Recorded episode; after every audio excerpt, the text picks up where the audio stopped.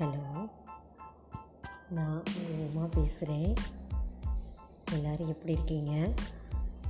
இன்றைக்கி பார்த்தீங்க அப்படின்னா நான் இப்போ உங்ககிட்ட நன்றி உணர்வை பற்றி பேச போகிறேன் வாயில்லா ஜீவன்கள்டேருந்து ஆரம்பித்து எல்லார்கிட்டேயும் இந்த நன்றி உணர்வு இருக்குது நம்ம பெற்றவங்களுக்கு நம்ம தினமும் நன்றி சொல்லணும்.